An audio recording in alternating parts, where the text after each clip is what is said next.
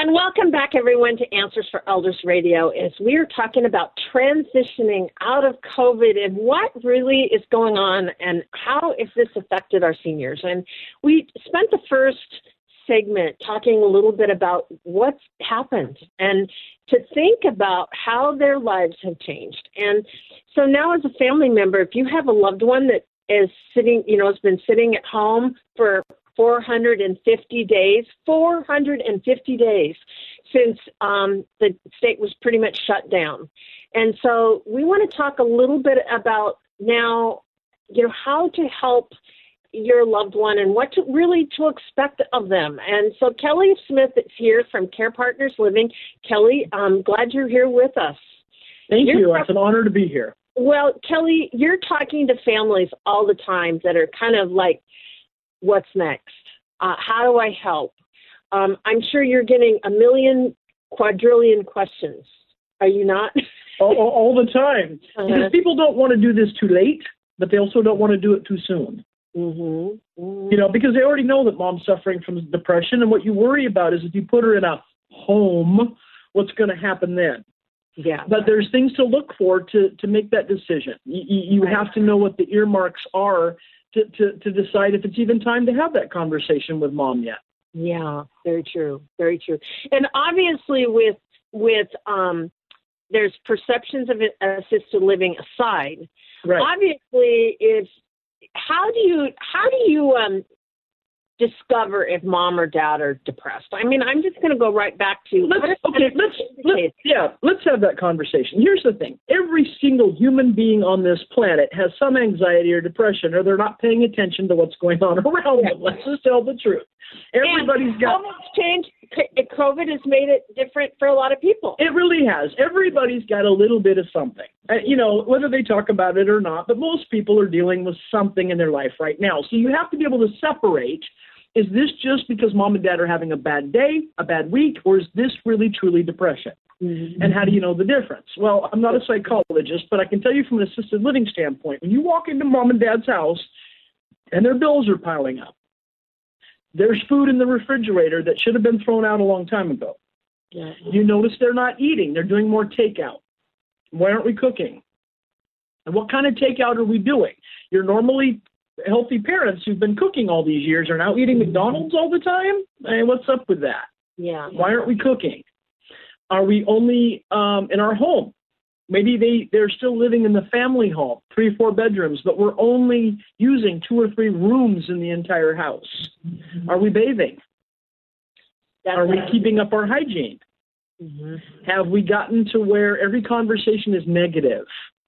Every time we talk to mom and dad, how you guys doing today? Oh, you know, oh well, everything's everything's terrible. This is is there ever are they ever having happy days? What's going on in their life? Mm-hmm. Um, when you go over there to see them, what kind of condition is the house in? Um, what kind, again, what condition are they in? Are things being kept up around the house? Is the house falling apart? Mm-hmm. Because that can also be not just mom and dad's knee is bad, and he can't get out there and take care of those gutters. Could it also be they're just depressed and they just don't care anymore? They're just done. Um, are they taking their medications? Are we having a medication mishap where mom and dad are, are also forgetting to take their medications? Are they hydrating? Mm-hmm. Are you finding out from the neighbors that there's some things going on? Are the neighbors grabbing you at the at, at, at the driveway and saying, "Hey, you know, we haven't seen your parents in a couple weeks. They haven't been outside. We got nice weather. What's going on? So there's some earmarks things to pay attention to, and then it's time to sit down and talk to them. But if we're having issues where uh, mom and dad are mom's going to the hospital, she all of a sudden she's falling. There's things that are happening that don't make sense.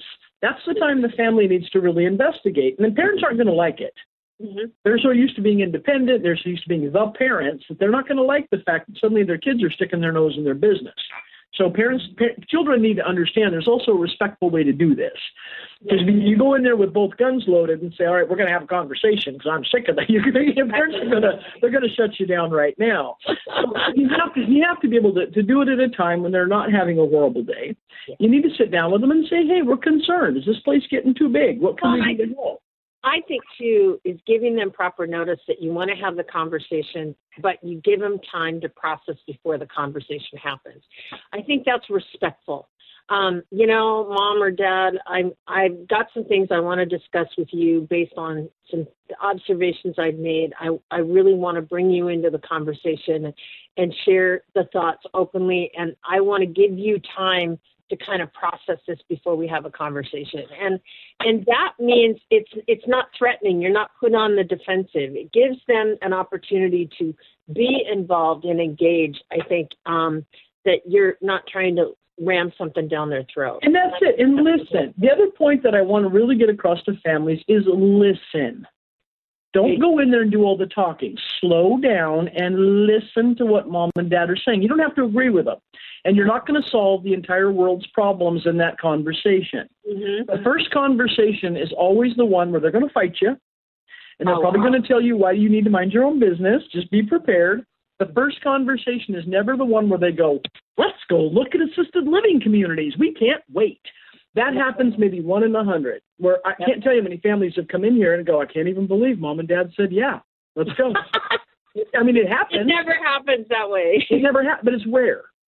Yeah. A lot of times we've actually had it happen where the kids will sit down with mom and dad and go, man, we're worried about you. And they're like, what took you so long? We've been hoping you'll come help us find a place. You know, it does happen. But be prepared that those are rare conversations. A lot and of times that's so often what you're saying because so many people say, well, I know my dad won't move because he's already said this. And it's like, you know what? If I had a nickel for every time my family has told me this, it's like I'd be a very rich woman, right? Because this is not the case. It's like this is common. And to understand the mindset of a loved one or that is a senior that is losing faculties, that is feeling more vulnerable, the one thing they want to hang on to, even though it may be detrimental to themselves, is what's familiar. Right. Well, not only that, not just familiar, but also their independence. Yes. You have to remember, yes. not just familiar, but you're going to take them out of their neighborhood where they know everybody, their neighbors. You're going to sell the home that they raised those children in. There's memories there. Yeah. You know, you, you got you got a lifetime together in this house, right? You know, you think about it. Um, what what I always say to my fiance is is that you know we're not we're not we're not going out and doing something. We're building memory. Yeah, you know, because this is what we have our life together is memories, right? Well, what if you're having, what if your spouse is getting dementia and now your children are talking about putting you in a home? What are your new memories going to look like? Oh, my new memories are my wife having a fit because she's got to go to bed now without me in a dementia unit. That's my new memory. See, people, people also, you have to remember that generation also only has nursing homes to remember what their parents and grandparents were in. Right. A lot of them don't even know what these places are like anymore, and they're afraid they're going to move in and their independence is going to be taken away. Some nurse, some executive director is going to be bossing them around all the time. I'm going to take your spouse from you.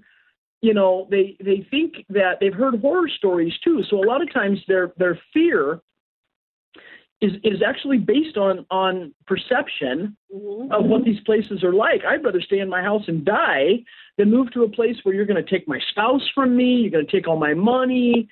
You know, you're not going to. I have to. I have to be told when I can eat, when I go to bed. I'm going to be treated like a child again. And and and so then the children also have not just the fear of moving and the fear of all these other horrible things, but now the loss of independence. Mm-hmm. And so it, it's do the children understand the, the whole the whole gamut of what these parents are really looking at and how scary that can be. You know, you think about moving right now, right? We're getting ready to buy a house, and all I keep thinking is, we got to do this again. Are you kidding me? Right? But the end result is you got this great house. You're so happy. It's our forever home. Well, now add 30 years to that. Sure. And now my back is bad, and my spouse is sick, and we're doing this because our children came to us and said, Look, we're worried about you guys. All right, we're going to buck up and do it, knowing this is the last place we're going to live. So when you do have those conversations with your parents, no matter how frustrated you are or scared, you need to remain calm and kind. Because at the end of the day, this is their life, and you have to remember that. And their perception is is inaccurate is it will be because there's options that they know about. It's very important to get those fears out in the open. It is, and and be but be but be kind. Remember, your parents raised you. They've been through a lot. We I had a woman come in here three weeks ago who was at 12 years old, went through World War II, and lost a lot of her family. Wow. Wow. Those people still exist. Their families still exist. Where's the heart? Where's the kindness? So you've got to slow down with people and hear their stories. Absolutely. Because a lot of times there's reasons that people are afraid to move into to a place where they're afraid they might be controlled. They've got stories from their past we don't even know about. Very true. Very, very true. So, you know, in our next segment, we're going to talk a little bit about making that transition and what to expect when you're looking at senior living and how, you know, what is going to happen once we get to this point of, you know, of transitioning and the state is opening. There's still going to be some situations in assisted living that's going to be different everyone. It's not going to be this blanket opening. And so kelly and i we're going to we're going to discuss a little bit more about what that's going to look like in after june 30th and in the meantime kelly how do we reach you the best place to find us in all honesty is to check out our website it's carepartnersliving.com. And then you can see all the communities, the new construction. You can even see my mug if you look under admissions team. So well, lots of fun stuff. We love you, Kill. You know that. and and and the thing is, everyone, just remember this. Uh, I think Kelly made a really important thing: kindness. Kindness is it is an absolute blanket thing no matter what is going on whether they're they're dealing with their fears or just frustration. Um, this is the time, as frustrated as we all are, is to have remember our humanity and remember our kindness. And I think this is important to listen, to be open, and allow the process to unfold. And we are always here for you. And um, Kelly will be right back right after this. Hi, everyone. This is Meredith from the Senior Fitness with Meredith podcast, where I discuss all things for seniors from fitness, your health and wellness journeys, how to be all over strong and beyond.